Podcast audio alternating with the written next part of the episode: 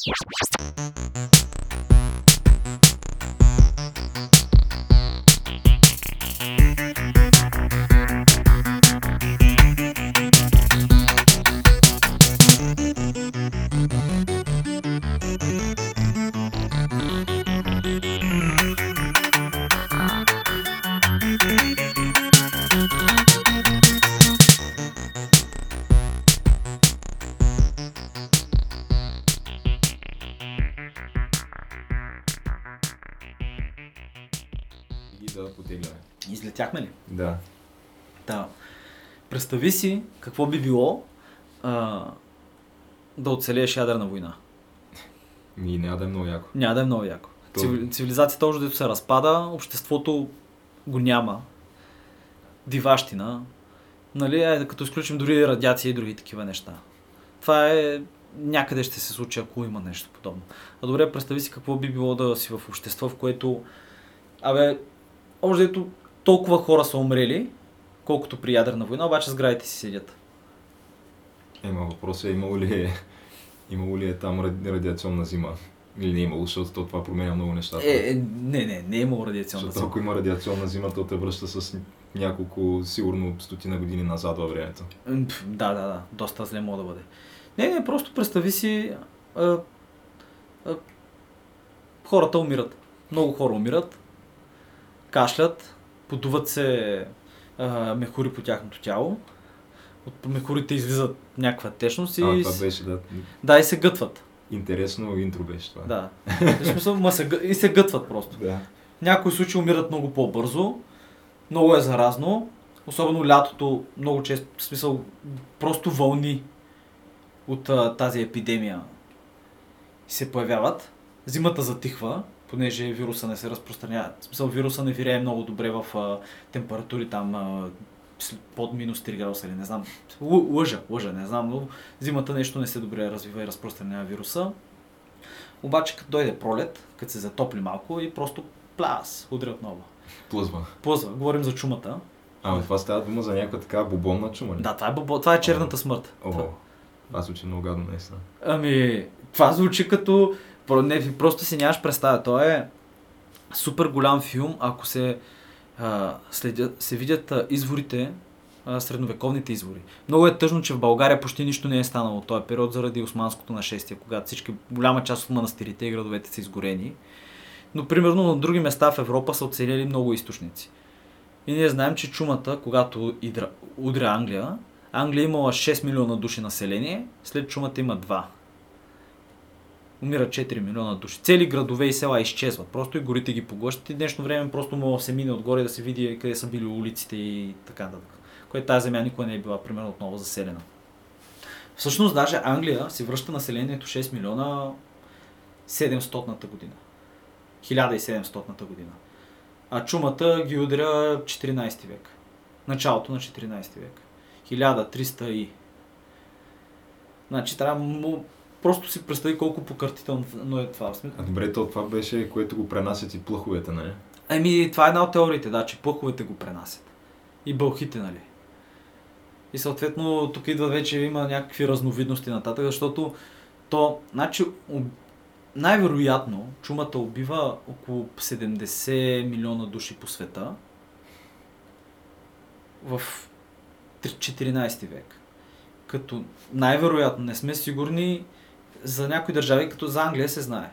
За Англия се знае, понеже имат оцелял регистър и не са имали някакви нашествия, които са им изгорили а, данните. А, със сигурност много хора умират в Константинопол. Много хора. Там има вече източници, има източници някои за това. А, със сигурност на Балканите е супер много. Просто покусява, покусява всички. Те не измират ли и във Франция доста хора? В Франция, в Италия, в Испания, в арабския свят много. А, За Индия няма да говорим, сигурно, защото... За Индия не е сигурно, да. Не, не знам дали е стигнала до Индия. Може и да е стигнала до Индия, обаче със сигурност. А, значи всичко, всичко започва а, 1300 година. 1330, 1330 година. В Южен Китай. Когато почва да има данни за някаква болест, която общо взето обезлюдява цели градове. Мгм. И умират масово хора. Значи просто нещо монументално. Нещо епохално, разбираш ли? Супер епохално беше. Добре, е като говорим за епохални неща. Това е Камък ножи за хартия, подкаста за култура, ново време и още нещо. И да продължим малко дискусията за чумата. Да, да, да. И поняк... премин... а, това, което пр- пренася, се смята официално, че пренася всъщност чумата до Европа и това, което го позволява е, че а, насели... цялата тази епидемия да се случи, че всъщност населението на света до този момент, а Европа е била много гъсто населена за тази технология, които са имали. Англия е била изключително гъсто населена. Общо взето в Западна Европа цялата земя е била притежавана от всички, от някой. А, и същевременно с това имаме това нещо наречено Монголска империя. И тая Монголска империя държи пътя между Китай и Европа и притежава целия път, да си го кажем. Притежава всичко и го контролира. И официалната история е, че по време на обсада в а, Крим на Генуаска крепост, понеже Генуа, републиката, Италианската република Генуа а, е търгувала в Крим и Крим е бил, всъщност Крим е бил техен, тяхно притежание. И са имали крепости там. И, са вою, и воюват с монголците. И, монголц, и чумата пълза сред монголците, които обсаждат крепостта. И това, което правят монголците... това колко бързо удря и те убива. Еми, мисля, че за 6-7 дни умираш. Смятай. В някои случаи може и по-бързо, може и по-бавно в други. Аз си мислех, че, За- може, че може примерно седмици до Не, примерно не. месец-два. Не, не, бързо ти събаря и умираш. Теб ще се подуят. Мисъл, в зависимост от... Те са, мисля, че четири разновидности и в едната там ще ти се подуят всички лимфни възли, т.е. ташаци, около главата, ще почне да излиза гной, някакви такива неща, ще ти стане черна кожата, ще излязат, а, ще почне да ти се капе да некротира. Бе, много, А, да. много, много гадни неща. То това вярно, че и кожата окапаше от него. Да, да. То, и за, всъщност то наистина зависи каква разновидност те удари. Понеже явно има доста различни. И си представи, монголците имат чума в лагера си и взимат труповете на, бол... на умрелите и ги хвърлят с катапулт през стената към, Генуа... към генуанската крепост.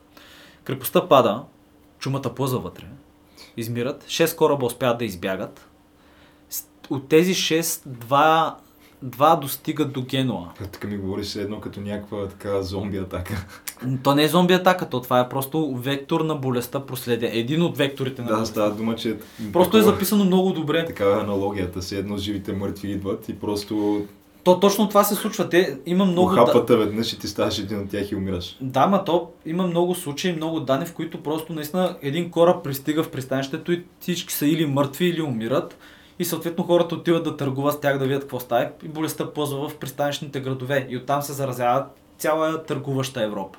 Включително и България. България е търгувала с Генуа има запазени грамоти, които българските владетели дават на генуанските търговски, търговци правото да търгуват и да преминават свободно през българските земи. Тъй, че трябва да се предположи, че също така Крим не е много далеч. Че нас много, много здраво ни е ударило също.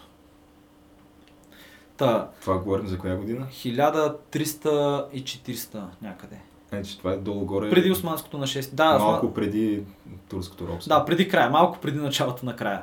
Така го кажем. А, така, в един момент, до този момент нещата са вървели горе-долу добре, между другото, за българската държава. Трябва да се каже това. В смисъл, случвали се някакви хубави неща. И, идва чумата и се случва... Идва чумата, която е на вълни. Обаче. Това е едно от другите неща. Че умират някакви... Много хора умират, всичко е окей и примерно след две години пак идва чумата и много хора пак умират. И примерно минават още 5 години, пак идва чума. Още 15 години пак. И това се случва многократно. И това, което се случва е, че буквално това унищожава обществото. Унищожава европейското общество. Може би около 40%, дори може би повече от населението на Европа тогава е умряло. Това променя нещата тотално. Просто обръща цялата игрална дъска. Това, дове, това води до... Може да се спори, че води до реформацията. Може да се води, че, че може да се спори, че води до Магна карта, т.е. със сигурност води до Магна карта, което е за първото записани права на човека, така да го кажем, в Англия. И доста, доста влияе на... И до ден днешен ни влияе на нас. И да, звучи си като някакво такова сериозно историческо събитие. Да, бе, да, в смисъл, буквално изведнъж И- пр- представи си няма хора и работната заплата се вдига. И някакви хора Странно почват е, да протестират, то да. На някакви места, като цяло в а, днешния свят съществуват някакви болести, които не ги е имало от а, примерно десетки години в а, развития свят. Да, бе, бе, същата чума има и в Мадагаскар, да. Да, И, да, и даже имаше епидемия наскоро. Да. 400 или 600 души бяха заразени в Мадагаскар и от другата страна в а, Танзания, мисля. Благодарение на това, че изравят труповете да танцуват с тях. Да, човек. Значи, какво ти кажа, Геш? Това е мултикултурализъм. Трябва да го приемеш това. Това е културата и традицията. Да, да, говорим, че примерно пък имаш Индия, където има някакви неща като коремен тиф и не знам какви Да, неща. да, някакви болести, които би трябвало да бъдат изче... да бъдат просто да ги няма. Също като едрата шарка. Която също е няма, освен в официално в един склад в Америка и един склад в Русия. В някаква е проветка. Да, в проветки има там проби, за всеки случай. Ако трябва. Ти трябва да. М, Де знаеш, просто да се застраховат, нали? И добре, Което значи, е доста интелигентно, като се замислиш. а, може според мен от а, бича на средновековието да преминем към а, така наречения бич на съвремието ни, който тези а, асолт оръжията, карабините в САЩ, Да. понеже това е някакъв много сериозен дебат в момента. Штурмовите Отново, нали, той, този дебат се възобновява, между другото, доста често. И всеки път поради една и съща причина станало е някакво масово убийство някъде. Да, което трагично е. Не трябва да го подценяваме. Наистина ум- умират деца. Да, И също времено, като видиш какви са били мерките за сигурност, е някакво супер абсурдно на, на места просто. въпросът е, че тези неща а, в повечето случаи те наистина са трагедии, но първото нещо, което се прави с тях е да се политизират веднага и да се възобнови де- дебата дали трябва или не трябва да всеки да има право на притежание на оръжие. И то не, то не само на оръжие и на един специален, уф, не знам какво се казва, то беше бъмсток. Бъмстока е това, което то е модификация на самата карабина, която тя е полуавтоматична по принцип, Да. което означава, че веднъж дърпаш спусъка и един куршум се изстрелва и следващия куршум Да, се да, да. зарежда. И е, да, да на практика слагаш го това нещо отзад на приклада и то пружинира по някакъв начин от отката на самото оръжие, когато стреляш и де факто ти можеш да държиш пръста си на едно място и това нещо да отскача от рамото ти и автоматично да дърпа спусъка и така да, да наподобява автоматично оръжие, което нали, с едно задържане на спусъка изстрелваш много куршум и може стреляш целия пълнител. Да, я знам, това звучи като някакво гениално техническо творение. Да, въпросът е, че това нещо е легално в САЩ, но а, То не само, че е легално, между другото, то до, съвсем наскоро това нещо нямаше никакъв надзор на, и контрол над него и се продаваше по бензиностанции. така е, но аз честно казвам не мисля, че е бил толкова огромен, огромен проблем това нещо, колкото го изкарват. Не, то въобще не е, това е преекспонирането. Защото на практика, нали, те за да а, могат да направят такъв, а, да повдигнат пак въпроса, трябва ли или не, не трябва да се отмени а, втората поправка на Конституцията. И трябва да им, те винаги изкарват едни статистики, които тия статистики са примерно в САЩ са станали еди колко си десетки хиляди а, убийства от огнестрелни оръжия през последната година. И те са наистина някакви големи цифри, като ги погледнеш в абсолютната им стойност, но първото, което, е, което трябва да се има предвид, а, е, че САЩ първото, е, тя е огромна държава. Те са 360 милиона, нещо такова. На територия е пръсната по-голяма от тази на Европа. Да, въпросът е, че при 360 милионна държава ще имаш наистина голяма цифра от всичко, включително от убийства с оръжия. Да, Сега, то, не, без да навлизаме в някакви други цифри, като примерно наръгвания с ножове, те са примерно, може би, двойно, тройно повече но тази статистика, от, която, от които всички бягат е смърт при катастрофа. Това също, да, тя, е- то, това е може би най-голямото. Да, това е, най- това в също са- България е да, най-голямото. Да, то е най-голямото и там, да. Те са мисля, че над а, 100 хиляди на година бяха. Да, това бяха въпросът е, че да. а, това нещо, то въпреки, че звучи като голяма цифра за убитите от огнестрелни оръжия, в това нещо влизат и самоубийствата, а те самоубийствата са огромен процент от, тези така наречени смъртни случаи от огнестрелни оръжия. Те са, може би, между 70 и 80% са самоубийства. Така че, да, тия статистики са малко не особено точни. В смисъл, Еми, те нямат голяма стойност. Еми, давай геш, ама да я знам. Ако мога да промениш малко общественото мнение, да се гласуват едни закони, да отпаднат други. А въпросът е, че те за това, примерно, CNN, които, както знаем, те имат много сериозна позиция в а, този дебат. Да, да, те, те са едни от хората, които бутат този дебат. И, да се абсолютно да. каже. И та, те на практика те в повечето случаи даже не знаят какво точно говорят. В смисъл, ако слушаш техните репортажи за причините, поради които трябва да се забранят, те твърдят, че трябва да се забранят а, всякакви полуавтоматични оръжия. А то, Това то са пистолетите са полуавтоматични, да. И при тях с едно дърпане на спуска изстрелваш един куршум и зарежда следващия. Да. И, И- и... да не забравяме, че дори има картечни пистолети, които Да. няма нужда от това. Те не знам сега дали са легални картечните Легални пистолети, са. но в, САЩ, в САЩ всичко е легално. Хората си купуват танкове, които изстрелят с тях. В смисъл, това ти е. Добре, както и да е, но въпросът е, че да, ти няма как да забраниш всички. Това означава на практика да обезоръжиш а, 100 милиона души. Аз мисля, че в САЩ долу-горе една трета от населението, малко по-малко от една трета са въоръжени. Да. Почти всички имат Те смисъл, да. те имат най-много, а, най-много оръжия като абсолютна стойност. Обаче, а, на практика на глава от населението мисля, че даже не са най-много в света. Не, най-въоръжени в света са швейцарците. Ми аз така мисля, да. И след швейцарците са йеменците от Йемен. И на трето място вече са американците. Да, та, по голяма част от тия статистики, където изкарват САЩ, че са като някакво изключение от останалата част от света, защото само там има втора поправка в Конституцията. И... Но те на практика не са водачи в тия класации, ако погледнеш на глава от населението. Определено, да. Да, но сега нали, пак се възобнови след тази стрелба в Флорида, където, а, между другото, излязаха с такова сведения, че първо, че е имало един полицай отвън, Да, който, Който- е седял отвън в колата. той е бил с... Той си е извадил пистолета, нали? Държал го е в ръка, но не влиза, така и не влиза до края на престрелката в Пет, училището. седи 5 минути, докато той отива, мисля, че на втората минута се появява Да. и седи 5 минути, докато продължава престрелката. Той мисля, че така и не влиза, Не а влиза, в последствие а, се...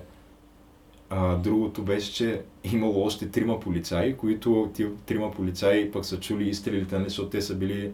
Те се чуват явно в квартала. Или където се намира там Който, ме- училището. между другото, трябва да се спомене, че училището и квартала е в третия най-богат окръг в Флорида. В смисъл, там са богати хора. Паркланд, мисля, Да, че казваше. Паркланд, да. да. Та, въпросът е, че още трима полицаи са дошли и те правят същото смисъл. А, за...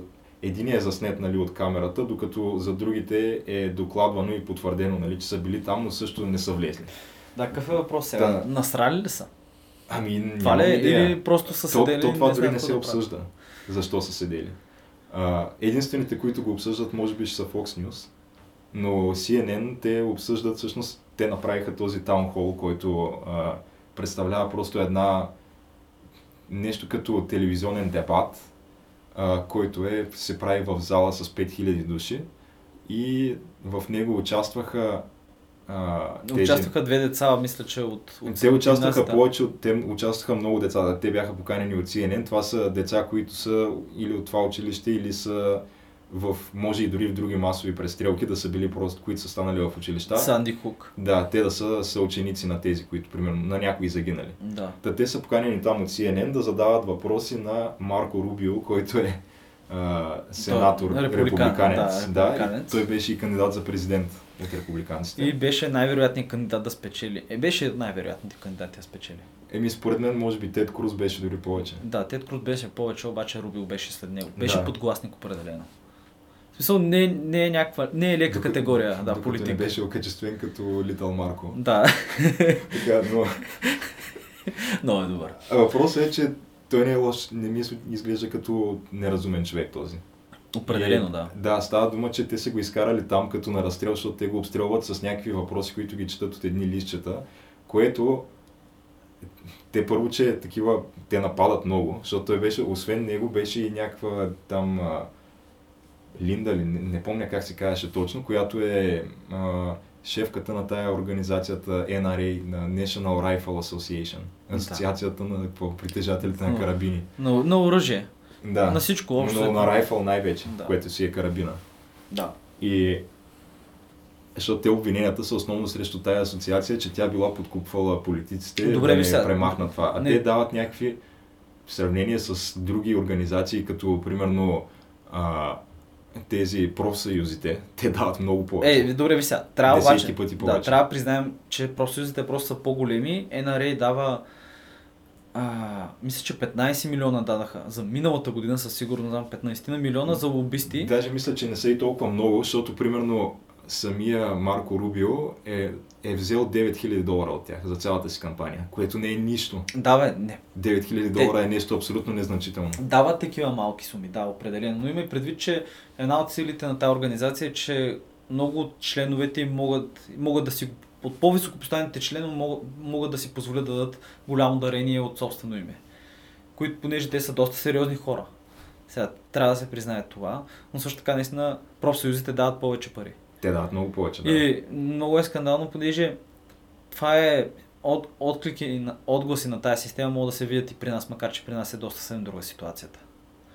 Че са малко е, много се корумпират нещата. Да, но въпросът е, че излязаха някакви а, твърдения от някои от учениците, които са присъствали на това нещо, че а, част от въпросите са били режисирани. А, то със сигурност то беше много политизирано. CNN са им давали някакви неща, които да питат, а то не знам дали е точно така или било по-скоро как те имат по-дълги въпроси, обаче първо трябва да преминат през CNN и те да ги редактират и да им ги дадат примерно в рамките на едно изречение, за да бъде кратък въпрос. И те им ги връщат обратно. Ама това пак е малко... В смисъл, ти може, може да си вкараш Може да вкараш идеология. някакъв вид да. провокация във въпроса, ако просто го редактираш. Да. Не е толкова трудно да навържеш думите. Но да, и те с някакви такива въпроси влизат. Примерно на тази а, шефката на тази организация, на нея и казаха нещо от сорта на а, някакъв ученик става и казва аз, а, аз твърдя, че а, това, което аз предлагам, а, ще предпази вашите деца по-добре, отколкото вие бих, бихте могли да ги предпазите. Един вид, че ние ще предпазим децата и по-добре, отколкото вие самата бихте могла или нещо е такова. И Тежки думи. да, смисъл, не, това не е нещо, което е уместно да кажеш на някого по какъвто и да е повод. А, след това, нали, тя когато започва да отговаря на въпросите, има винаги някакви подвиквания и усвирквания от публиката, където се говорят някакви неща като, крещят се някакви неща като мърдърър, убиец и Ти това, което ми обясняваш, нали? Така рисуваш една Да. Аз не съм, не го гледах цялото. Трябва да мърдърър признам. се крещи и, и някакви хора други пък крещят Бърнхард, изгорете я. Да, значи това, И- което обясняваш, точно с всички тези скандални работи, това не ти ли изглежда, не ти ли напомня на нещо, което си гледал вече в някакви определени колежи, като примерно Evergreen College. То лошото е, че то напомня на друго нещо. Нещо, което си чел в книга и това са примерно двете минути омраза на Орвел в да. това. Ама то, то, то, 1984. да бе, то, то, това е филма, че тези двете неща съвпадат, защото просто в Evergreen College, поне в САЩ, поне са, те са много леви, те са, те са ултракомунисти. Да. Това А е и много... то това нещо се провежда в някакъв, на, в някакъв щат, който е син щат изцяло. Та, съответно, хората, които са в залата, всичките са демократи. А, в Синщат го правят, Да. не го правят във Флорида? Еми, не знам. В Синщат. Не, то може и да е в Флорида, но да е в някакъв а, дистрикт, нали, някаква община там, която да е синя, защото то си има такива. Да, да, има си. А и то Флорида, освен това си е син щат, по принцип. Е, да. Мисля. Аз мисля, че... Не, мисля, те са смесени. Севера са по-големи реднеци, а, кубинците гласуват републиканци, понеже... А, сигурен ли си? Кубинците гласуват за републиканците, понеже те са много силни. В смисъл Крус или Рубио, един от двамата, смисъл те са кубинци. Те не са... Рубио звучи като кубинец. Да, Смисъл- Крус, между другото... Той е Тексас, мисля. Да, но това Техано, Крус да. също има нещо Е, латинско в него. Е, той има но много... А, а за... За името Крус. Да, Крус политика ли говориш в момента Да. или Крус убиец? А, Защото Тед Крус. Защото той, дето е убиеца сега в а, това клане последното и той е Круз по фамилия. И майка му е колумбийка. Да. А, Тед Круз, да, той може би е той, той е от Техсасец и мисля, че това е от там има теханоси, които са си местно испанизирано население, което те, те се считат за техсасци, те не се считат за мексиканци. И даже са водили войни на времето срещу Мексико за това нещо, да се имат самоопределение, което е много интересно. И от хората, които са основали първата Техсаска република, има мексиканци, т.е. не мексиканци, ми теханоси, които са подписани там на декларацията за независимост, която са обявили. Ми, възможно е, да. Да, но това е някаква друга дълга история. Ама много се преексп... става много политизирано и почват някакви много да загробят нещата, то точно както ти казваш, по много оруелски начин. Да. И ние почваме да четеме някакви неща, не виждаме някакви неща, които сме ги чели в фантастични книги, ги виждаме в момента на живо. Което това не е окей точно, като става въпрос за тая книга. Ами да, малко е странно, честно казано. И въпросът е, че то де-факто няма какво точно да постигнеш с това, защото, както споменахме, имаш 100 милиона въоръжени хора в САЩ. Които няма как точно, да, ти, ти не можеш да забраниш а, полуавтоматичните оръжия, защото следващото, което трябва да последва е конфискация на всички тия оръжия. И ти ако тръгнеш да конфискуваш от на примерно 100 милиона души на 80 милиона оръжията, защото всеки има нещо полуавтоматично. Да, включително и хора от Уисконсин, Аляска и не знам да. къде в дивото, които да, са. Е, това ти предизвиква гражданска война. Да, смисъл ти как си го представяш това логистично само? Представи си 100 милиона души с супер много оръжия. Да. Как групи военни конвой, които хората обезоръжават хората ли? Как смисъл? Просто някак да се случи. Да, няма как да стане, да. да стане, да. Тая граница отдавна е премината, да. Ми... Но опитват се да го правят. Това е интересно е. Но според мен това им е просто като копие и стратегия срещу Тръмп. Просто те ще опитат да го завъртят. Тръмп много хубаво отговори. Видя ли какво беше неговото предложение? Е да се въоръжат учителите, да. Еми, да. Аз... Ако това е... Ако това... То...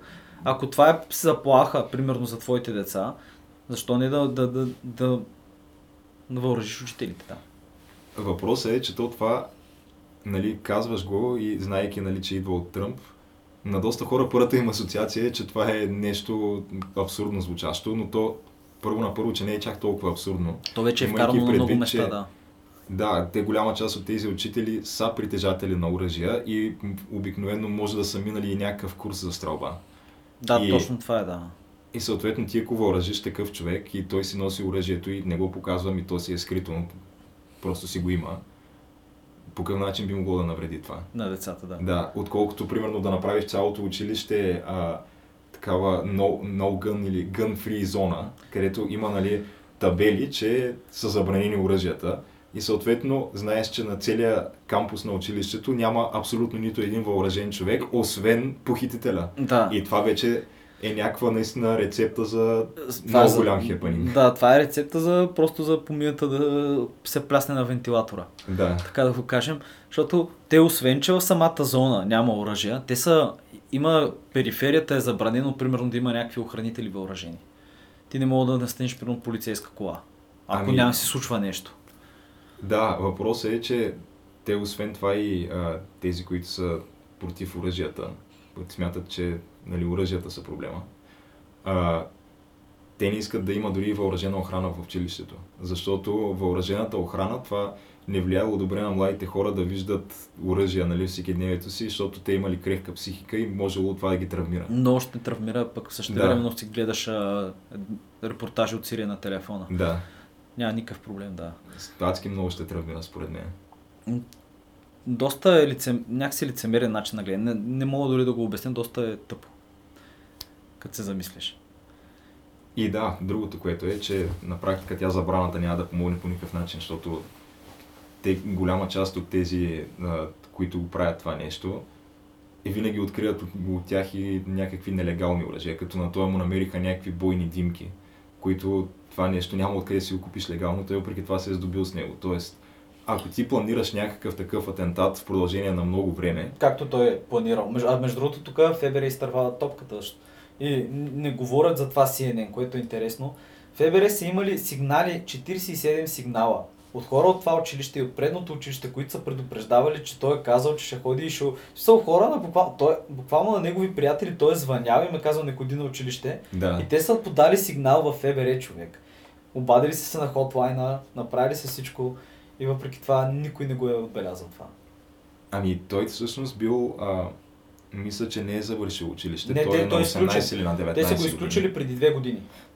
Да, да, не е завършил училище. Мисля, че майка му е починала, като а, майка му, тя е имала застраховка живот, която тази застраховка живот на него му изплащат, когато той става на 18, нещо от сорта на 40 000 долара. И той с тия 40 000 долара се въоръжава на практика.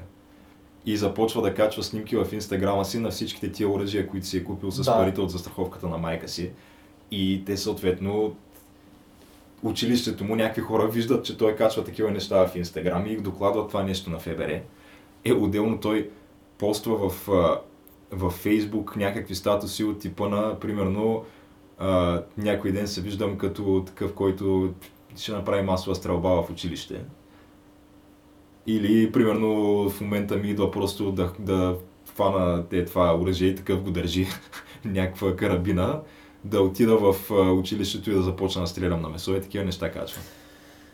И ФБР обаче не смятат за нужно нали, да, го, Да. да го задържат. Няма нужда. Между другото, това, което е интересно, че мисля, че той е и също предния стрелец, който беше в Лас Вегас, сещаш ли се? Да, Са... този, който стреляше от да, от хотела. И двамата са били на, един, на няколко еднакви антидепресанта. В смисъл, друсат някакви хапчета. Твърде е възможно, да. И, и се говори, че и някои други са били на подобни антидепресанти, са имали история да бъдат да ползват тези антидепресанти и тези лекарства. Та въпросът е, че от едната страна имаш хора, които знаеш, че планират го това в продължение на не знам колко време и имат способността да се здобият с нелегални оръжия, дори да са забранени. И от другата страна, де-факто имаш личните си оръжия, нали, които хората имат, за да се защитят срещу подобни похитители. И оръжията, които са в органите на реда, полиция, примерно. И де факто ти искаш едните да ги премахнеш, да премахнеш личните оръжия на хората и да оставиш оръжие единствено в ръцете на тези, които са били четирима души отвън в училището и нито един не е влязал. Да. И другите, които са получили 17 сигнала и не са задържали този човек. Ти искаш да си дадеш оръжието на тях и само те да имат оръжие и ти да нямаш. А знаеш кой е между другото още са така интересно страна на CNN, стана въпрос за оръжие и за полиция? А, ли си, че почти няма репортажи на героичен а, наблюдател? В смисъл някой случайен човек, който героично е спрял обир, с, понеже е бил въоръжен.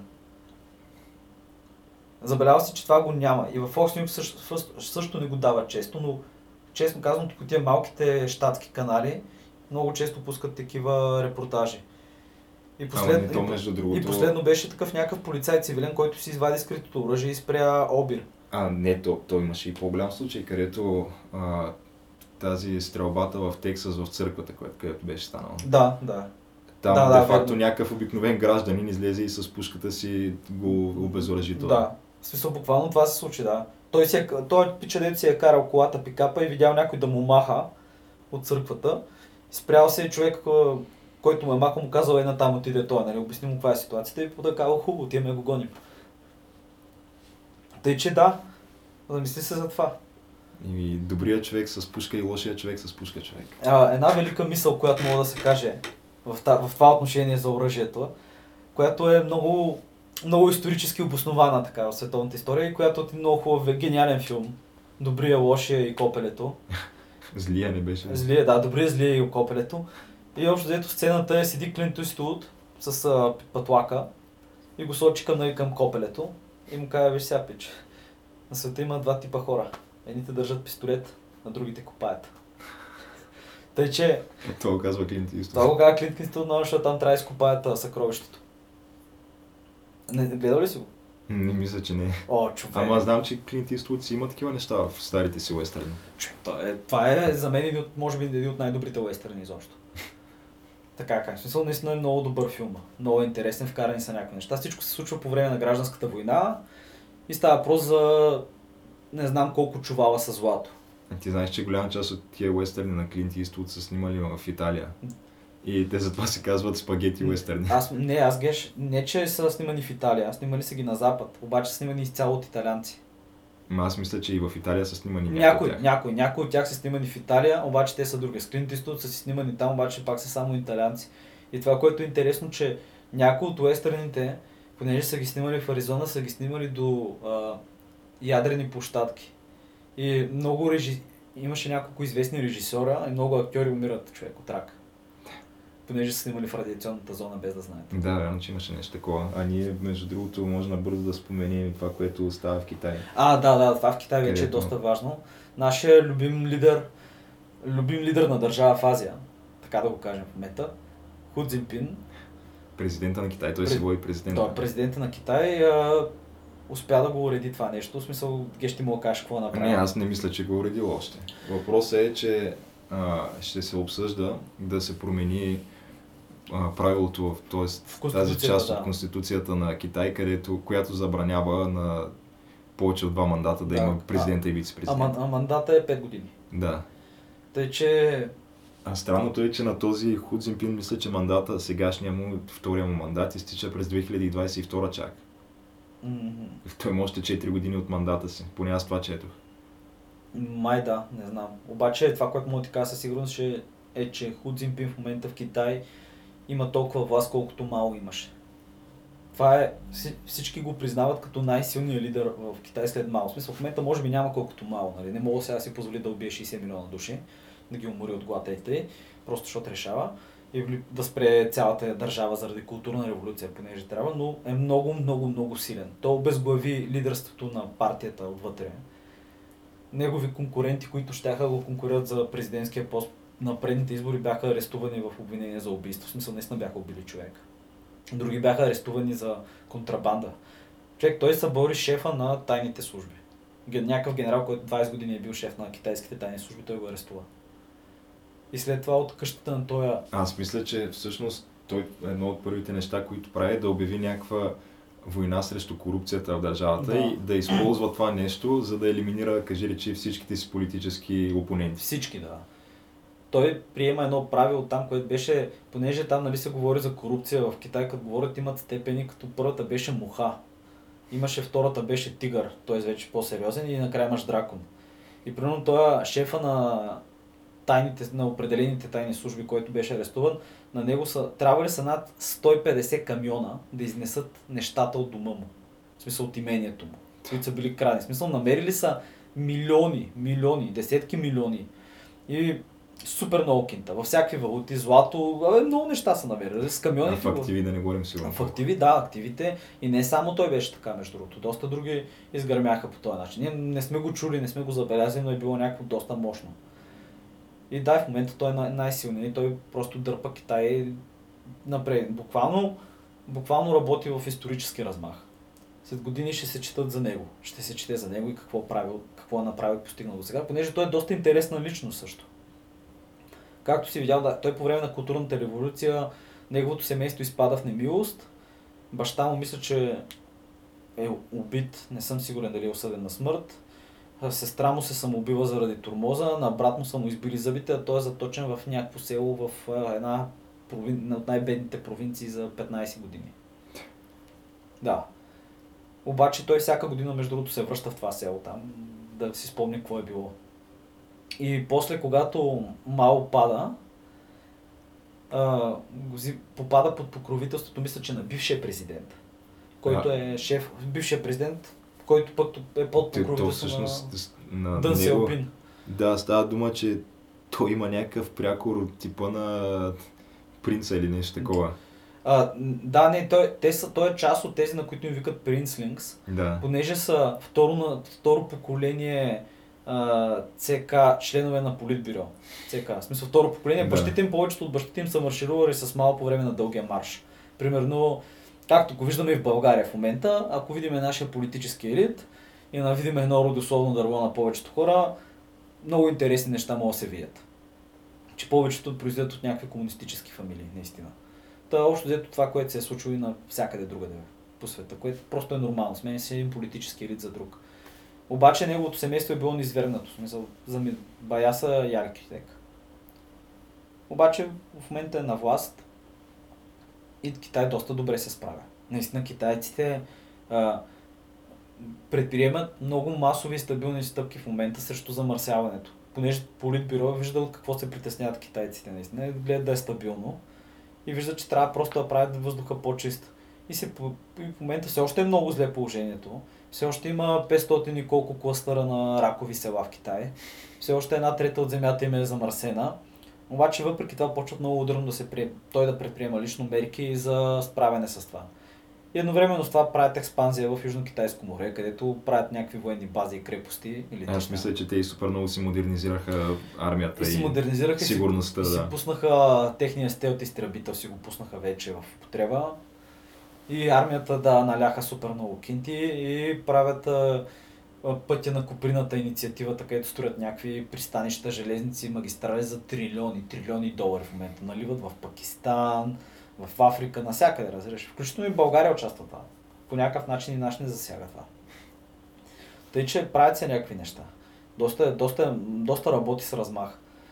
И интересно какво ще стане, понеже аз виждам как назрява конфликт между Китай и САЩ за Тайван.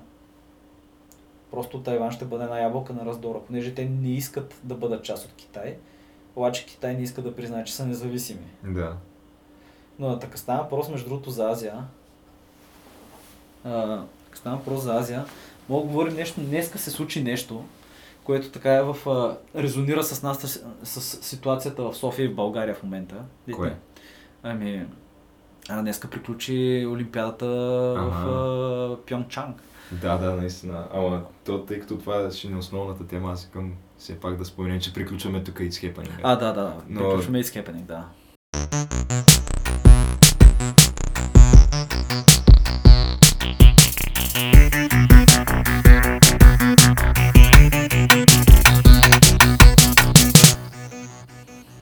Тя Олимпиадата приключи, днес беше последния ден, като днес беше финала по хокей на лед, в който Русия победи Германия. И съответно руснаците нали, си взеха златния медал по хокей. Като Най-после. то се твърдеше по време на цялата Олимпиада, че Русия няма олимпийско злато по хокей на лед. А, А това са атлети от Русия. да, та, на практика те имат, всъщност имат, а, имат като СССР, нали, като Съветския съюз. И, и после май имат още една, където то май още не е Русия или нещо такова. То какво беше ОНД? О, Организация независими държави. Нямам идея. Нямам, не, нямам не, нямам. Това трябва да е било много кратък период в 90-те години. Да, на Русия. Де тогава е било, да, то са били тогава сигурно Русия, Каз... Беларус и още не, нещо там преди да се отцепят там другите републики. Нямам идея, Да. също, не знам колко. Възможно е, че т.е. има се предвид, че е някакъв вид преходен период между Съветския съюз и днешна Русия. Да. А, трябва да е ОНД, да, ОНД, Организация на независимите държави. Това са бившите съветски републики вече, това което е.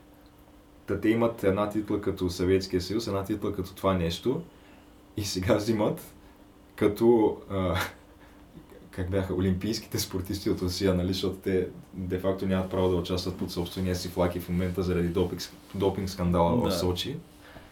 И да, и се нали, взеха златния медал и се твърди, ама хубаво, ама Русия, името на държава Русия, все още няма златен медал в историята си по хокей на лед. Това е някакъв а, миниатюрен среден пръст ли трябва да представя? Аз смисъл, не знам, Ами, защото, такова, не знам. защото да я знам, ти като си видиш руския отбор по хокей, като отиде в Москва и примерно излядат на улиците, хората ще ги посрещнат като олимпийския руски национален отбор по хокей. Няма ги Е, посрещат като атлетите от Русия, понеже те ги финансират руснаците, да. Той там всички, а в общи линии там целият спорт мисля, че е да. Ама те много- Освен, нали, може би освен футбола. Да, то, то е свързано това между другото. Не бе, чакай, футбола си. Много спортисти живеят в военни градчета, човек, в които няма достъп, външни лица нямат достъп. Както в смисъл това го знаеш, да, от... Да, което, нали, в общи линии разбрахме покрай допинг скандала в Сочи, защо е нужно да живеят на такива места. Да. И, то не, не защо, не само, това мисля, че по-скоро е следствие, но трябва да се признае, че някои от тия градчета са много, много, много хубави места за живеене. Това са малки изолирани места, където градинките си градинки, има си фонтанчета, не, те сигурно им предлагат условия, нали? но невероятни условия има, да. Да, но става дума, че да, нали, приключи Олимпиадата и равносметката е, че а, победители по общ брой медали са Норвегия. Да, те доста доминираха. Швейцарците Като- май са отгоре, а? Те Също. подобриха рекорда за най-много спечелени медали от една държава на зимна олимпиада. Колко взеха? За сегашния рекорд беше 37, те взеха 39. Това от колко спе... дисциплини има? Колко медала се дават изобщо на тази олимпиада? О, много, не мога да ти кажа колко. А, но са някакви стотици, да. Да, то в смисъл, като вкараш и кърлинг, мърлинг и ски, скоковете да, и той има по много дисциплини в почти всеки спорт. Да, да. И всичко това за мъже и за жени. Та, Да, те взимат 39 медала. Предишният рекорд е бил 37. Мисля, че на Канада. Не знам коя година. И отделно изравняват и рекорда на Канада за най-много спечелени златни медали 14. Е, браво. Е, то трябва да се признае, че пак, че зимните олимпийски игри малко възникват заради скандинавците като цялото и че някакси добре, не мога да ми се опача, харесвам. А германците също имат 14 златни медала. Е, германците добре са. Мисля, че и швейцарците добре се справиха. А? Ами за тях не знам честно казано. Корейците май се справиха също добре, Е, като медали, е, домакински, имат- това са домакинските медали. Те си имат някакви техни си дисциплини сега. Да, там май беше бягането с кънки, някакви такива. Там разни шорт трекове, а, те взимат на художествена гимнастика. На художествена гимнастика. Те май японците спечелиха някакво също. И японците имат, мисля, че титла при мъжете. Да, не, май имат една титла японците само, нещо такова беше. Да. Абе, доста интересно. Ти, аз не, не знам дали дали гледам, но аз днеска гледах закриването на Олимпиадата. Аз не го пропуснах. Еми, изтър... Геш, ти си изтървал някаква много ударна доза кей-поп. Само това ще ти кажа. Ама ти разбрали по какъв начин бъл- българската делегация участва в закриването на Олимпиадата? Не, може би не искам да знам, но кажи ми. Защото Ами, ни, ни, нищо не спечелихме, Те нали? абсолютно не, нито един медал, но а, прибраха се, мисля, че още в събота си тръгнаха всички, нали, останали, всички атлети, цялата делегация на България от Пьончанг за България, нали, си хващат полет. Ето смешното е, че те се тръгват събота, ще пристигнат в понеделник. Такова е пътуването до там. явно. Е, не другия знам с на колко света. прекачвания. Сигурно през кола Лумпур или Сингапур Да. минават. Нямам идея с какви предстои, но всички са тръгнали, освен там някакъв а, млад а, ски бегач, който него са го оставили там, колкото той да развее флага на време на церемонията на закриването един човек. Ще мине от България. Еми, поне да, по някакъв начин да се отчетем, да. Еми, доста як ще е, да. Еми да, не знам, представи си нито един медал да нямаш. Сега малко гадно бих се чувствал. Ня... сега не сме единствените, които нямат нито един медал. Все Не, пак, да, Куба сигурно и тя няма медали. Да, Мексико, да речем. Е, Ме... а, Човек, Мексико имат един делегат, който е някакъв барон австрийски, който се е преселил в Мексико и са му дали като подарък това нещо. В смисъл, много е странна работата и той просто човек отива на олимпийския принцип и винаги се облича супер странно, нали, в някакви купринени костюми. да, да. Което... Той така се спуска и на ските. Да, да, той, той си живее в неговия филм и аз напълно го одобрявам, човек. Той е единствен делегат от Мексико, което е някакво готино. Въпросът е, че а, имаше също така и представител на Того. А, Който- да, аз го видях на церемонията, между другото, на закриването, той човек много, много, много зле му. Не, не, той, Того е... Тя е жена и е, тя е такава ски бегачка. А, да бе, да бе. Като, да. нали, тя е от Того, но де-факто Чак, живее и тренира във. Фран... във Франция. А, но се състезава за Того и тя завърши пред нашата представителка на ски бягането. Така че, Значи, да, да, бяхме, ма- бяхме магаре, за космона, космонавт и негърски роб, нали такива неща нямало. Еми, Явно. явно, явно има сега.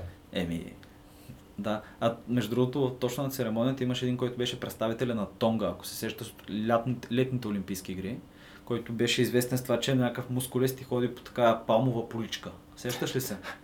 Не си го спомням. Еми, този. човек го изкараха там по палмова поличка гол при минус 14 градуса. Тонга.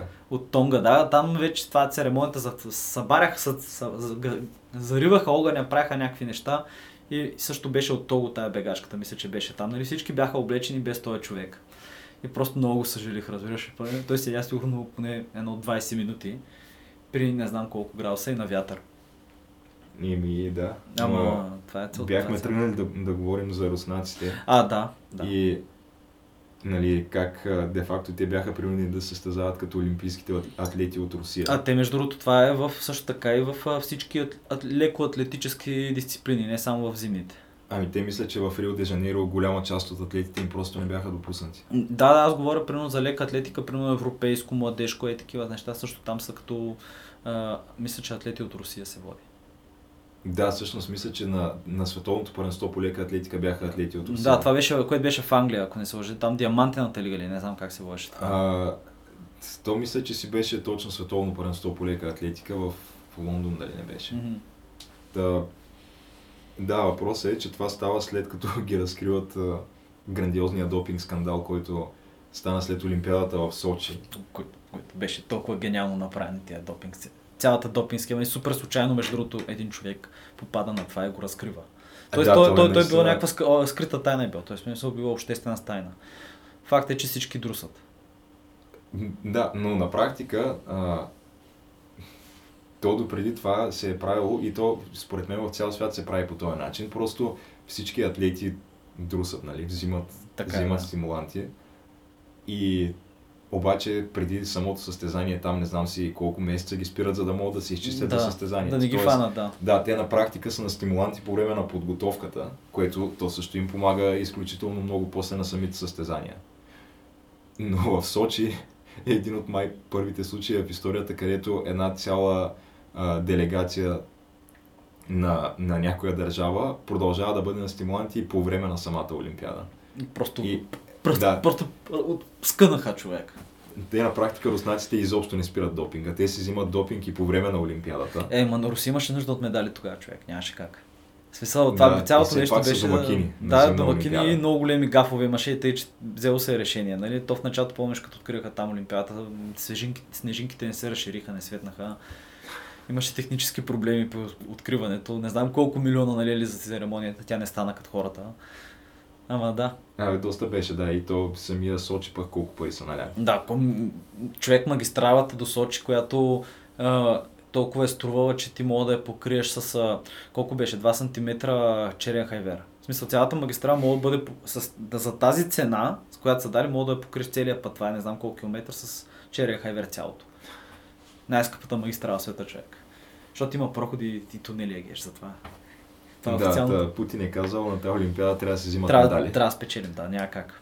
И то на практика цялата схема се разкрива по абсолютно случайен начин от и то аз затова наистина а, се радвам, че го гледах този филм, И аз го гледах. понеже смисъл, да, гледах той наистина е някакъв, Минути.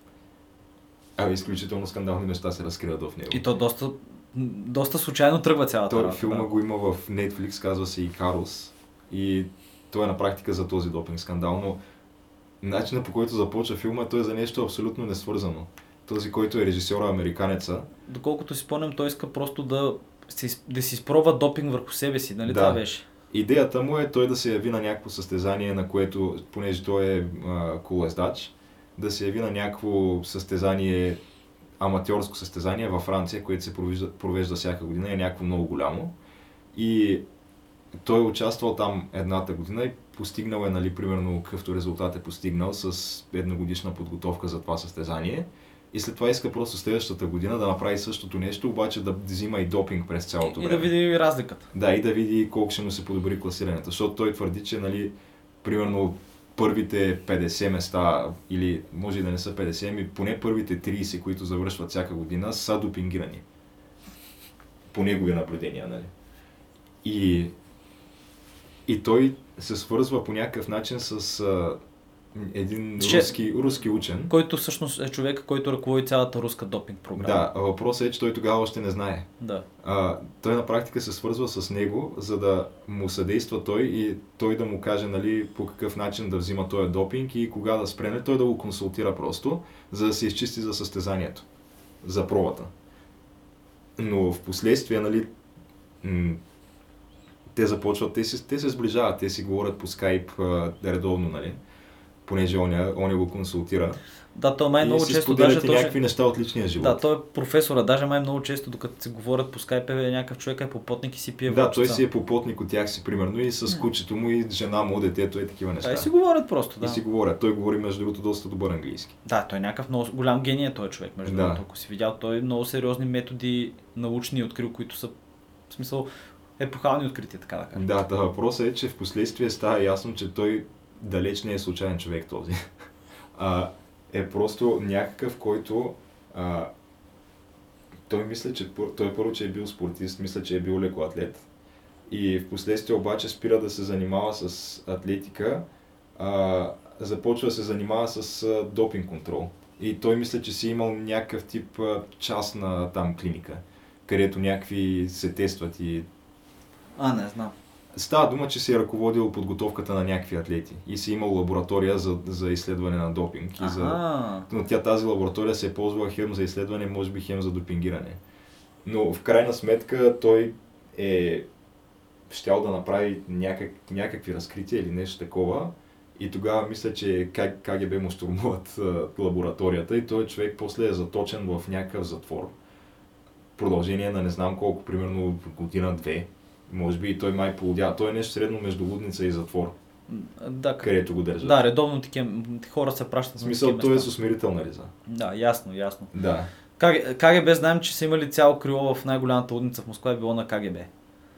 Да, така че някъде е там са го навряли този човек. На практика са му унищожили живота и в последствие, но това вече не мога да си спомня по какъв начин точно, но той излиза оттам, пускат го и става, той оглавява руската уж там някаква антидопингова агент. Не знам дали е Русада точно или Май той е Русада, някакъв да. много голям в Русада. А, значи да. след, като го, след като е бил в лудницата, Не, той не е в Русада, ми той е в някакви правителствени органи там, които се занимават с подготовката на атлетите и с... Уж те трябва, тяхната работа е да, да подсигурят, че атлетите на Русия ще бъдат чисти, нали, ще се готвят по правилния начин. Всъщност Тоест, те са, те са един вид като посредника между антидопинговата агенция Русада, която е клон на Лада. на ЛАДА, която е световната антидопингова агенция, да. Те са нещо като посредник между, между Русада и атлетите. Така че един вид тия подсигуряват, че атлетите няма да си имат проблеми с Русада. Да. Ако спазват нали, техните правила, но то техните правила включват нали, да се допингират атлетите, но да се, да се чистят. И да, той бива това нещо на този човек с смирителната риза, който излиза от затвора, неговата агенция е директно подчинена А той как му на... името между другото? Ами мисля, че беше нещо от сорта на Евгений Раченков или нещо е такова. Раченко. Раченков, Раченков. да. И той е директно подчинен на заместник спортния министър на Русия, който е директно подчинен на спортния министър на Русия. И е от КГБ също. така. Спортният министър на Русия от КГБ, да, те му изкараха историята и на него. Да. Факто и той далеч не е случайен човек, а този спортният министър отговаря директно пред Путин. Еми, да. Тоест, на практика, цялата допингова програма на Русия се ръководи от държавата. Е, трябва да се печелят медали, геш, Да. стара. Не, не става, те всички го правят така или иначе. Стига. Та Путин казва, нали, тая Олимпиада, домакини сме, трябва да вземем много медали. Не може, да. Трябва. Да. И съответно решават, че допинг ще се взима и по време на цялата Олимпиада, като за това нещо способства този конкретния професор. Те колко медала Той спечелиха е в Сочи, помниш ли? Те на първо място ли бяха? А мисля, че не знам дали бяха първи, но взеха много. И много повече, отколкото са взимали някога в историята си. Защото те на сегашната Олимпиада взеха, направиха най-низкото си постижение в историята. Мисля, че имат само два златни медала. Еми да, ма те голяма част от атлетите им не са допуснати. Ами, или да, има и такива, които не са допуснати, но повечето са си там просто са олимпийски атлети от Русия, нали? Но се представят зле, нали?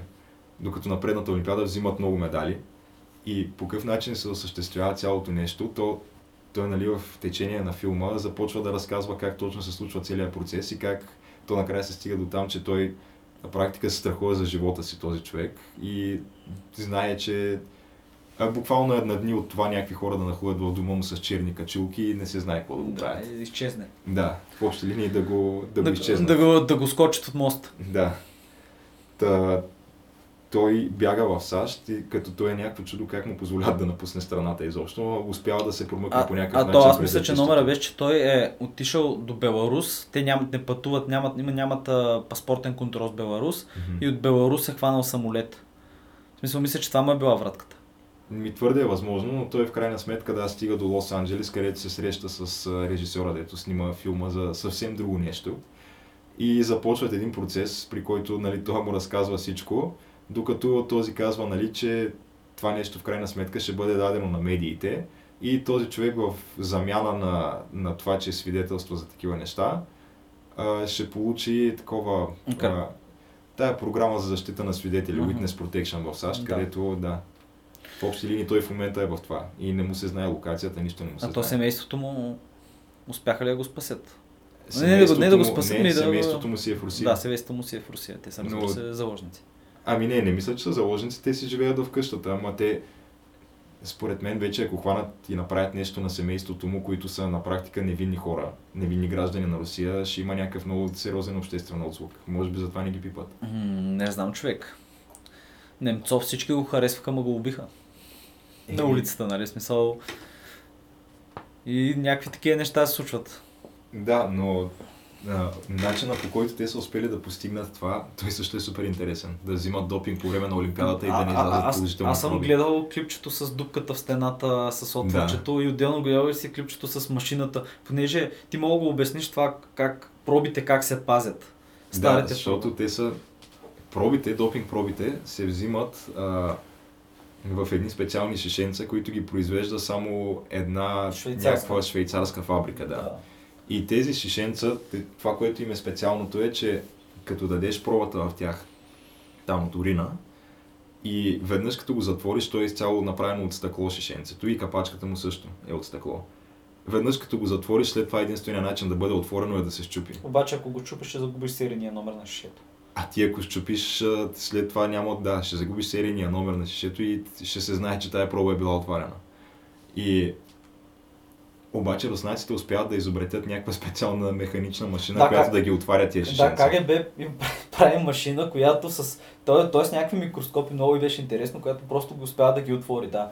И мисля, че той е, как му беше името на Руснака, едно от нещата, които е правил е, че е слагал сол, понеже никой не е теглил колко са тежките, понеже са тегли колко са тежки, нали, всяка проба се тегли mm-hmm. колко е тежка. Обаче много често, примерно, чистата проба е била примерно по-малко, понеже той там с някакви проветки е разреждал. И това, което е правил, за да запълни тежестта, е слагал сол. И те намират, примерно, някаква проба, която се вижда как се е отворили, нали? виждат как се е поправили те открият, примерно, с а, а, супер много сол. 60% сол, примерно, съдържание, някакво много голямо. Няма значение. Да, но въпросът е, че нали, те успяват да открият как да отворят тия шишенца, за които останалата част от света си мисли, че не могат да бъдат отворени. Русия, и... човек. Това е. Редовно го правят руснаците. Да, да, това, което те правят е да вземат, защото то е супер смешно, че антидопинговата лаборатория в Олимпийското село в Сочи е а, сграда до сграда, съседната сграда до нея е, е сграда на КГБ. И това, което се е правило е просто те изнасят чешенцата през нощта от сградата на лабораторията до сградата на КГБ, където ги отварят с тая машина и подменят пробите с чиста урина от същия атлет, която са взели примерно преди време. Да. Някаква чиста негова проба, която те си имат просто. Подменят урината и я връщат обратно. Пробата в, в лабораторията, защото те, нали, те се пазят там, те се държат в, в някакви фризери. Да, в фризери се държат. Да, всяка една проба, те всъщност всеки път, когато се взима допинг проба на атлет, защото това е, това е регулирано. В смисъл, знае се и се записва кога е намерен, къде е намерен и каква и колко проби са му взети. И винаги се взимат две проби, като едната е нали, за тестване, а пък другата е за замразяване, за да има исторически архив на всеки един атлет. Да, да могат да отидат назад да видят какво се е случило. Да. Еми... Да, те по този начин, след като разбират, че руснаците са правили това нещо, понеже те гледат шишенцата под микроскоп и се вижда, Ръските се че, вижда. има, да, че има отраскано съвсем малко на стъклото, където се личи, че е било отварено шишето. Така доказва, че на практика руските проби са били отварени и подменяни. И а, да, те всъщност взимат това като, като а, основание и просто почват да отварят някакви а, стари руски замразени проби на същите атлети. На олимпийски медалисти. Да, където откриват примерно, че те съдържат някакви вещества, нали? Бая неща, да. Да. Той, те им отнеха и медали от, от предишни олимпиади. Да, много, но сурово ги наказах. До някаква степен. Да, и затова участваха като олимпийските атлети от Русия на До сегашната степен, олимпиада. Да. Ами добре, не мислиш, а виж това е много интересно, че в Швеция, а, това пък руснаците удариха обратното. В Швеция а, един от хората, който поде цялата кампания, в смисъл той е, той е от шведската организация, който поде организацията срещу Русия, нали, атаката от а, Световната лекоатлетическа асоциация, пък за него руснаците намериха неща, че 80-те години той е въртял бизнес с атлети, които са били с чисти атлети да пикаят в проветки да ги заменят с други атлети, които са били в държавните отбори. И смисъл и те са го фанали тогава. Имало е две няколко години са му забранили да участва по някакъв начин в спорта и той човек е продължил нататък. То, между другото, целият начин по който се осъществява в а, а, световната атлетика допинг контрола е някакъв... Е, то, то е просто едно съревнование между Това- самите, да, тези, които искат да допинги- допингират спортистите и тези, които се опитват да ги спрат. За това, кой е по-напред в методите си. Да, и различните методи, като да ти Да. влеят твоя кръв, която са взели по-рано в тялото преди състезание, която примерно... Става дума, че някакви не неща постоянно се измислят и тая Да. наука се развива. Много сериозно. Като те в момента са толкова затегнати мерките, че ти ако си атлет, без значение в какъв спорт, под егидата на Световната антидопингова а, асоциация, на практика ти трябва да ти влизаш в някакъв техен, а, нали, тяхна база данни, където ти си длъжен в абсолютно всеки един момент да им предоставяш данни за това къде се намираш. Колко време ще бъдеш там, кога ще се върнеш. Те трябва по всяко едно време да знаят къде се намираш. Да, по всяко едно време могат Да. да, дойдат, нали? И по всяко едно време те имат правото да дойдат и да те проверят за допинг. Може да е примерно в 5 часа през нощта да те вдигнат от леглото. Да те накарат да пикаеш в шишето, като той трябва да седи до тебе и да... В смисъл, не, не че те гледа, но той трябва да... Ти не трябва да криеш факта, че пикаеш в шишето ти. Е, Да, има и някакви такива. Виждал ли си клипчето, между другото? То, между, то, това, как се което- взима тая проба? Как он човека седи просто и му е супер неудобно, защото он не пикае пред него, нали си извадил на работа. Да, въпросът е, че те свикват с тия неща в последствие, защото те, някои от тия са в, подобна, в подобен режим в продължение на години. Да, да. Има атлети, които са и над 10 години в, по такъв тип наблюдение. Та, те вече измислят и някакви нови супер такива а, изключително високотехнологични методи за добиване на пробите. Има едно, което те са го направили като някакъв тип... А, то не е гривна, ми е нещо, което си увиваш около, около ръката. И това нещо да, има за това, някакви супер а, микроскопични иглички, които ти, те ти се забиват само в най-горния слой на кожата, така че ти дори не ги Да, усещаш. не ги усещаш, обаче взима проба. И те тези неща бая. започват да ти точат кръв и примерно това нещо го носиш на ръката си половин час и след половин час вече то е пълно с кръв. Де факто ти е взета проба от кръвта, без да си усетил нищо и без да имаш никакви прободни рани. А то всъщност не беше ли факта, че точно това нещо а, е било направено от американците, мисля, които с, тази, с това приспособление взимат проба от кръвта, т.е. взимат кръв, а, която после вкарват, е, хидрира, аз пак хидрират. Абе, пречиствате, вкарват, вкарват ти кислород и после ти я вливат преди състезание. И то реално няма следи, че са ти точили кръв на тебе. В смисъл по някакъв начин. Имаше някаква така вратка, но мо- може и да се бъркам. Смисъл аз оттам бях чул за нещо подобно.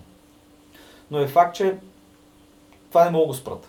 Това е като с оръжията малко. Всички го ползват. Просто няма начин. И аз мисля, че просто трябва да направите една лига, където всички я дурсат. А въпросът е, че това си го мислех и аз. По едно време бях на това мнение, че това е някаква битка, която много, тя, той е почти невъзможно да бъде спечелена, така че просто нали, остави всички да взимат каквото искат и това да си бъде, да се знае. Е да ги разделят на две лиги. Чиста лига, дед го правят. Това е Ема не, лига, ти не можеш да имаш чиста, защото то, както виждаш, ти не можеш да регулираш чистата. Да, да, всъщност да, това е факт. Така че просто правиш всички лиги да са мръсни, навсякъде да се взима нещо, но това да си бъде публично достояние, да се знае. И да се знаят вредите, примерно, че тъшаците Да, и просто, и просто да се гледа шоу, а пък самите атлети да бъдат хора, които са наясно с това какви ще ти причиняват А, на ама телата те- си ма те и си знаят, да не да. им пука. Да. Те си знаят, те го правят всичко за славата и за парите. съответно. На практика те, ако получават достатъчно пари, в техните очи си струва, да. И не само пари, И- представи си ти да си най-добрия в нещо на света. От 6 милиарда. Да, това също. Въпросът е, че ти оставяш ги, нали, едно, от една страна имаш това, но от друга страна имаш а, все пак какво представлява спорта от философска гледна точка и каква е ролята му въобще в човешката цивилизация. И то е на практика, като се замислиш, някаква форма на Война. нали, честно съревнование между хората, нали, без насилие. То затова е и спортсменството. Ама дама Гешма, това с честното съревнование без насилие е някакво нож... Това е ново нещо за хората. В смисъл, преди без насилие винаги е имало насилие. Примерно, знаеш за мачовете на времето средновековието, където често смисъл е имало по 15 убити. Но и някакви хора са били стъпкани, други са им чупили краката и така нататък. И то винаги е било някакво такова. И Става дума, че то това е нещо, което спортсменството и примерно малки деца, които спортуват, то си изгражда някакъв тип менталитет. Да, смисъл, да, съгласен съм с това. Това е нужно. Трябва да, си, трябва да го имаш това нещо, Да. да се съревноваваш, да То ти дава да и определен вид а, възпитание. Нали? Да. Научавате някакви важни уроци в живота, като това, примерно, да се стремиш да побеждаваш, но, примерно, как да приемаш и да реагираш при загуба или провал. И, освен това, те научава, нали, на точно на честно съревнование. Да. Защото ти на практика, ако направиш целият спорт да бъде, с, да бъде допингиран, един вид ти учиш вече децата, че е окей ти в, в, в съревнованията в живота да бъдеш нечестен и некоректен спрямо останалите, за да получиш предимство. Не? И не знам, може би... Ама виж, тук идва Странен е тук малко идва, че ти можеш да го учиш детето ти наистина, че трябва да бъде тотално честно, но не е ли по-добре да го учиш, примерно, че трябва да разграничава кога му е полезно, кога не, да бъде честно. И виж, това е интересно, че го споменаш. Бяха правили статистика Евробарометър на времето а, в европейските държави, дали казали, в смисъл, питат родителите дали учат децата си да лъжат и кога да лъжат. И най-интересното е, че държавите, в които казват, че е лошо да се лъжи, че трябва винаги да бъдеш честен, са България, Румъния и Източна Европа. А държавите, в които беше най-големия ръст, който родителите, още ето, абе, предпочитат децата им да лъжат за някои неща, беше Холандия. Така ли? Да, и западна, Защо? да, и западна Европа. Не знам смисъл, някакво доста беше много в тази гледна точка.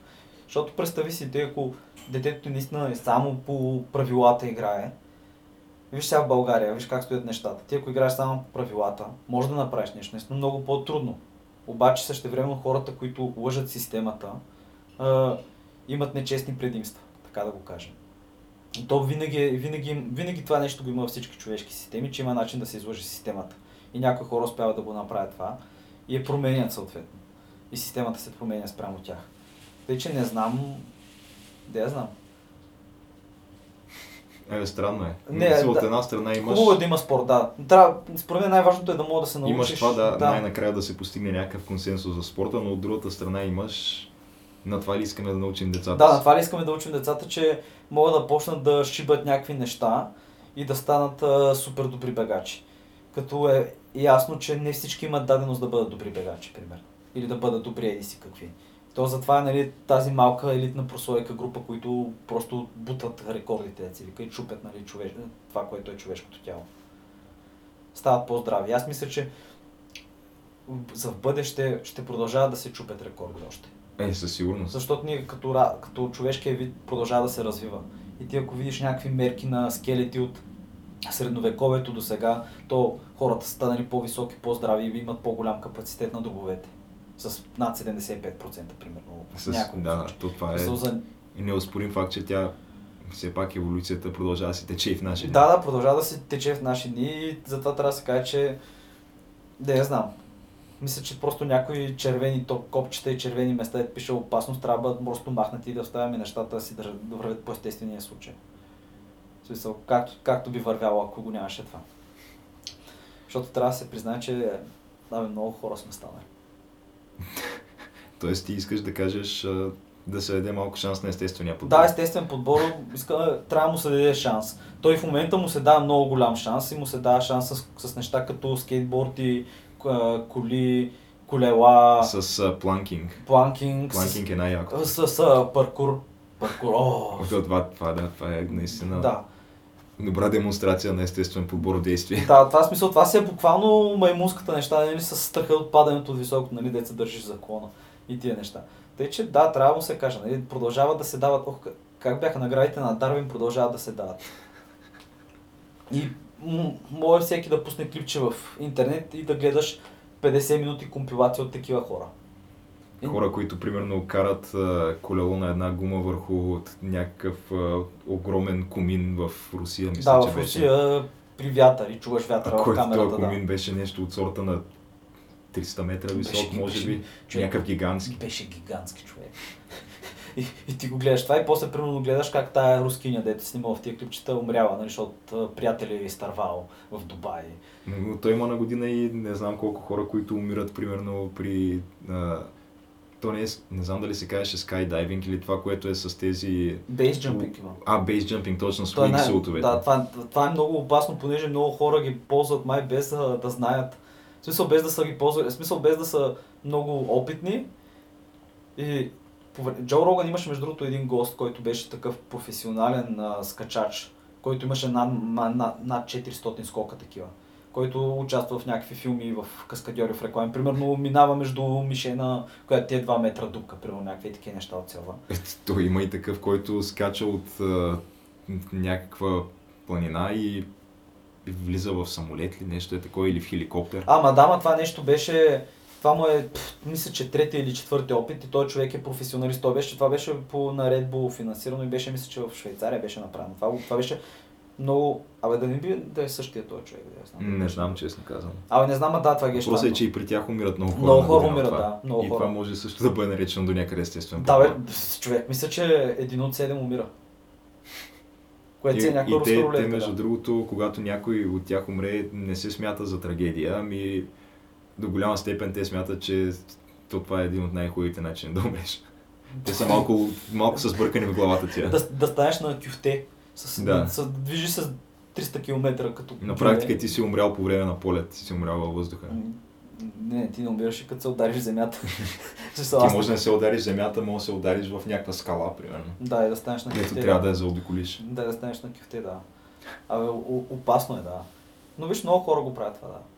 Някои хора пък карат, карат си колата и си пишат на телефона и също умират. Смисъл, ако, се, ако това се види статистика колко хора умират заради това, особено в САЩ и Западна Европа, и колко хора се катастрофират заради това, ще се види, че това е някакъв много сериозен естествен подбор. Е, Най-якото, което съм виждал и то лошото е, че беше... Аз бях... Аз пътувах в колата, в която се случи. беше, беше човек, който а, кара, нали? С едната си ръка яде бургер, с а, другата си ръка си а, пише, пише си някакви съобщения на телефона, примерно във Facebook Messenger, и управлява колата с коленете си. С тях върти Не си бил в градски транспорт София Геш. Не, Това, това нещо преди съм го виждал, ма. И, ама ти беше вътре в колата. да, аз бях вътре И в колата как- и как реагира на това? Се, еми, не ми беше много комфортно, но ме подсигури, нали, той конкретният човек, че няма проблеми, той това си го правил редовно. Това редовно го прави, да. Еми, То се оказа, че това си било нещо, дето си е широка практика там. що пък да... Жените го правят, карат с коленете си и се гримират в колата, Да. гледайки се на огледалото за задно виждане, няма проблем. Няма проблеми, да. Еми, аз предлагам с това да приключим с позитивната гледна точка, че естественият под- подбор просто продължава под някаква форма. В което, не, това трябва, това трябва да гледаме, че е позитивно, защото просто ние трябва да видим, абе, трябва да направим човешката раса и човека трябва да го направим по-добър. Трябва да бъде по-добър, трябва да бъде повече от това, което е днеска. Тъй, че това е окей. Ами добре, значи толкова за тази вечер. До нови срещи. До нови срещи.